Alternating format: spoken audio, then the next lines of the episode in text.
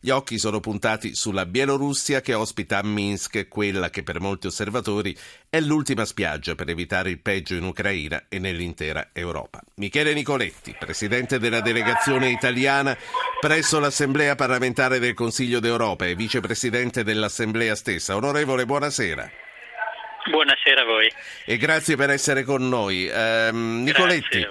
Ci aiuta a leggere la situazione vista dalle diverse prospettive. Nel senso, voglio chiedere che cosa conviene a chi e che cosa ognuno degli attori in campo può verosimilmente ottenere e cedere. Insomma, quali sono i punti di un possibile piano di pace? Ma la prima cosa penso che sia la situazione di emergenza umanitaria che c'è ormai in questi territori e su cui gli organismi internazionali hanno puntato l'attenzione, anche il Consiglio d'Europa nell'ultima sessione di Strasburgo ha rilevato come il numero dei profughi, oltre che delle vittime tra i civili, sia veramente insopportabile per una terra che è dentro i confini dell'Europa.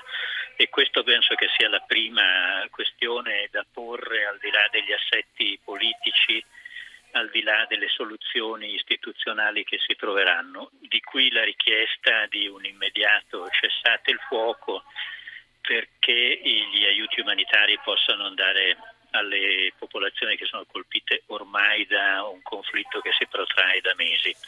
E questo è il senso dell'incontro di oggi, della trattativa che si è aperta con questa stretta di mano tra Putin e Poroshenko. Noi non possiamo che essere, come dire, rasserenati del fatto che quando dei leader politici si ritrovano, si incontrano e cominciano a parlarsi ci possa essere qualche spiraglio per la pace.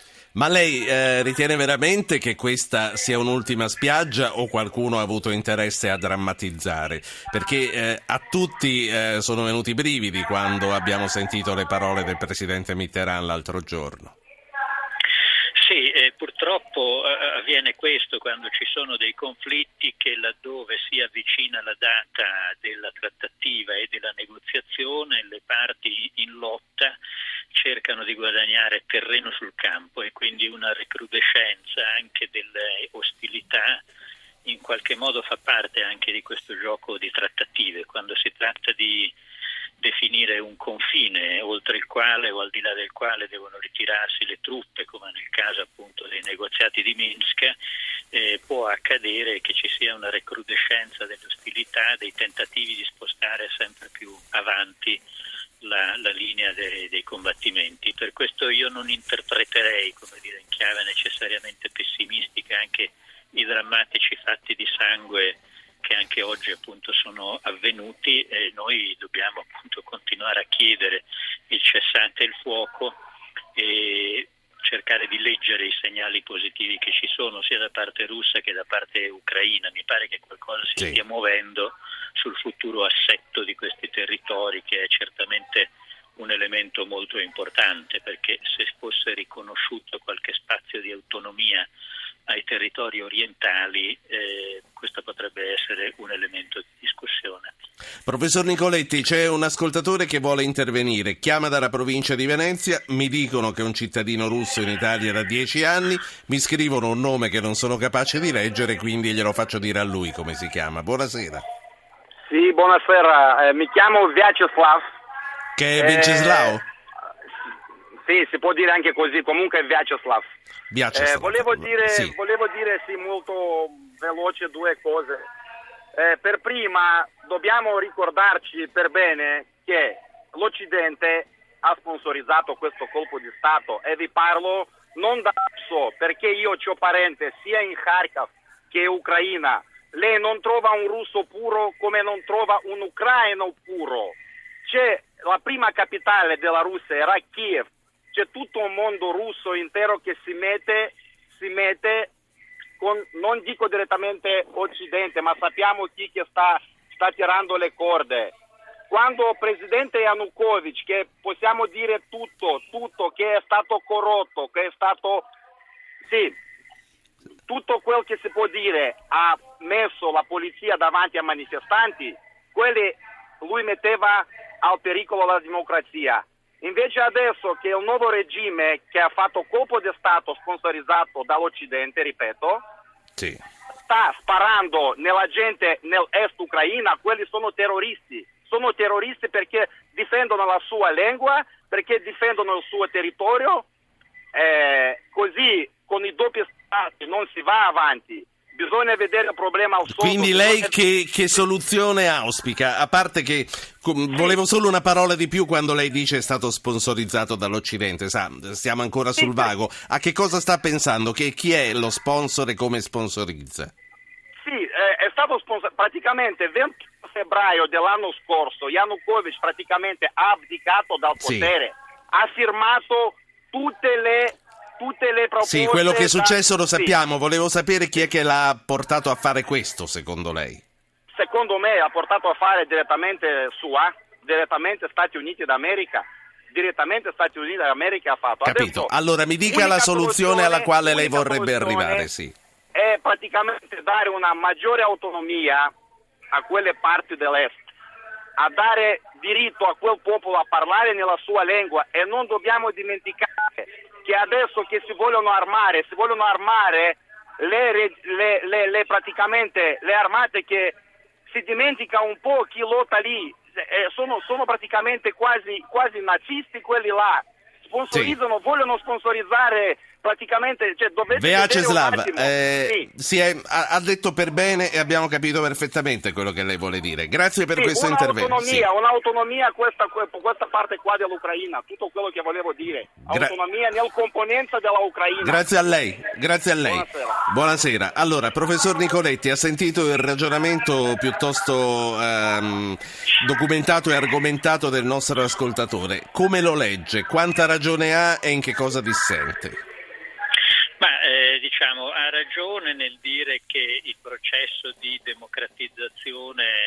dell'Ucraina è un processo lento e che certamente eh, ha dei problemi sia dal punto di vista dell'alto tasso di corruzione contro cui il governo sta cercando di combattere, così come dal punto di vista del suo ordinamento costituzionale che non ha come dire, previsto delle garanzie forti per le minoranze e non ha previsto neanche un sistema di autonomie regionali e quindi certamente ci sono state delle debolezze in questo processo di democratizzazione diciamo, dell'Ucraina.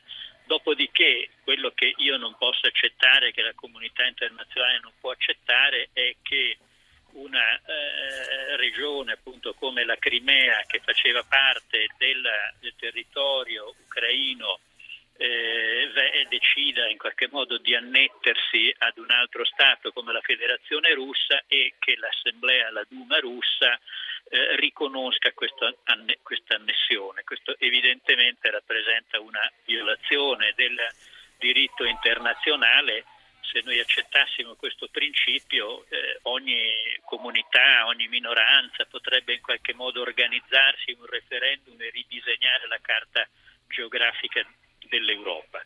Quindi io penso che quando ci sono queste tensioni interne l'ascoltatore ha ragione nel dire che ci sono state delle influenze esterne, ma non solo da parte americana o da parte occidentale, ma anche da parte russa e bisogna procedere attraverso delle negoziazioni, attraverso dei confronti pacifici e attraverso gli strumenti che tutte le istituzioni e la nostra competenza come dire, in materia di democrazia e di protezione delle minoranze ci hanno consentito sì. di maturare. Uh, un attimo solo professore, sentiamo insieme i titoli del TG2 poi riprendiamo e concludiamo il nostro discorso.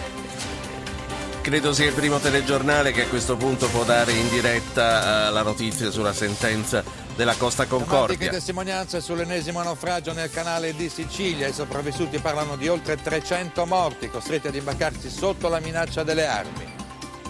Renzi sul naufragio a largo di Lampedusa serve più impegno dall'Europa, no a ciniche strumentalizzazioni su quello che accade.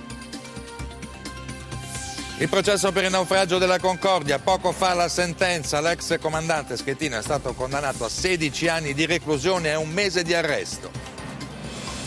Silvio Berlusconi annuncia dopo la rottura del patto del Nazareno opposizione a 360 gradi ai dissidenti dice con noi o fuori la replica di Fitto abbiamo ragione ai Cicacci A Minsk il vertice per la crisi in Ucraina, presenti Merkel e Hollande, stretta di mano tra il leader russo Putin e quello ucraino Poroshenko, ma intanto a Donetsk continua la, la violenza. Ecco, è da qui che riprendiamo appunto e concludiamo la nostra conversazione con il professor Nicoletti. Dove, dove ci eravamo lasciati? Considerazione diciamo, delle responsabilità di ambo le parti. No? dicevamo con l'interlocutore le responsabilità da parte dell'Occidente, l'Ucraina, io dicevo le responsabilità da parte della Federazione russa, però quando noi abbiamo questi conflitti non serve a molto rinfacciare le responsabilità reciproche o parlare del passato, noi adesso dobbiamo operare nell'immediato e il compito primo di questa conferenza di Minsk è quello di ritornare all'accordo del settembre 2014, sempre di Minsk, per un immediato cessate il fuoco, la creazione di una zona di sicurezza sì. smilitarizzata in, eh, nella parte orientale e il soccorso alle popolazioni. Professore, ci sono state polemiche crescenti circa l'assenza dell'alto rappresentante europeo. Perché su una cosa così si muovono due paesi soli dell'Europa come l'Italia e la Francia? È formalmente corretto, oltre che a noi sembra un po' ingiusto? Ma innanzitutto va detto che non si muovono di iniziativa propria, ma eh, rappresentano un'iniziativa europea. A noi evidentemente sarebbe piaciuto di più che fosse l'Europa, l'Unione Europea unitariamente e singolarmente rappresentata eh, da Federica Mogherini a operare la trattativa, ma nel momento in cui vi sono delle questioni delicate anche di tipo militare dobbiamo purtroppo riconoscere questa drammatica debolezza in materia di difesa comune, di, di, strategia militare e di sicurezza dell'Europa e questo dovrebbe farci riflettere sull'impegno che noi dobbiamo mettere nella costruzione più coraggiosa di un sistema di difesa europea e di una politica estera sì. comune. Eh, grazie, grazie. Ah, no, credo che Michele da Bari voglia parlare con lei. Lo faccio parlare al volo sì. e poi mi metto a grazie. parlare di uh, Mare Nostrum. Michele, buonasera. Buonasera Ruggero, buonasera agli ascoltatori e ai suoi ospiti. No, volevo mh, vedere un po' questa sorta di discrasia che ho visto nelle notizie eh, che arrivano dagli Stati Uniti dove sì, Obama sì. è, è, è, a favore del negoziato e invece qui eh, si parla che Obama ha minacciato armeremo con armi sì. letali, eccetera. Cioè, da una parte il congresso certamente di repubblicani evidentemente vuole la guerra, dall'altra parte Obama invece che vuole eh, la, ne- la, negoziazione. Certo. Ora dico, l'Europa che si dimostra come sempre un po' eh, attiva soltanto eh, come ultima razza, cioè nel senso eh, sì. adesso questi Se, leader... Un po' di sintesi Michele, la prego. Eh, la sintesi è questa, può avere un uh, potere, come dire, um, persuasivo l'Europa a, a, diciamo, a convincere Obama a non Obama, intervenire con le armi, Obama, vuole dire? Obama lui è convintissimo, bisogna vedere che cosa dice il Congresso. Grazie, Io grazie. Dico, convince Putin a non, a non fare la... Grazie Michele. Eh, professor Nicoletti, che potere può avere l'Europa allora in questo punto in cui l'America si trova stretta fra due fuochi e su Putin? Ma potrebbe avere un grande potere, eh, come di fatto lo ha, dal punto di vista anche della cooperazione economica, perché la questione dell'Ucraina, così come di tutti i paesi appartenenti a, al blocco ex sovietico è anche un problema di sostegno materiale oltre che di difesa. In fondo la transizione dei nostri paesi da regimi autoritari alle democrazie è avvenuta attraverso il piano Marshall. Noi oggi invece abbiamo spesso sì. affrontato transizioni dai, dalle dittature alle democrazie senza una forte strategia di supporto economico, vale per l'Oriente europeo come vale per l'Africa del Nord. L'Europa in questo potrebbe dare una mano molto Professore. importante. Io la, la, ringrazio per questo intervento, spero di poter avere ancora nostro ospite in una puntata a maggiore respiro, così eh, c'è più tempo per tutti, anche Grazie. per gli ascoltatori, di argomentare i loro ragionamenti.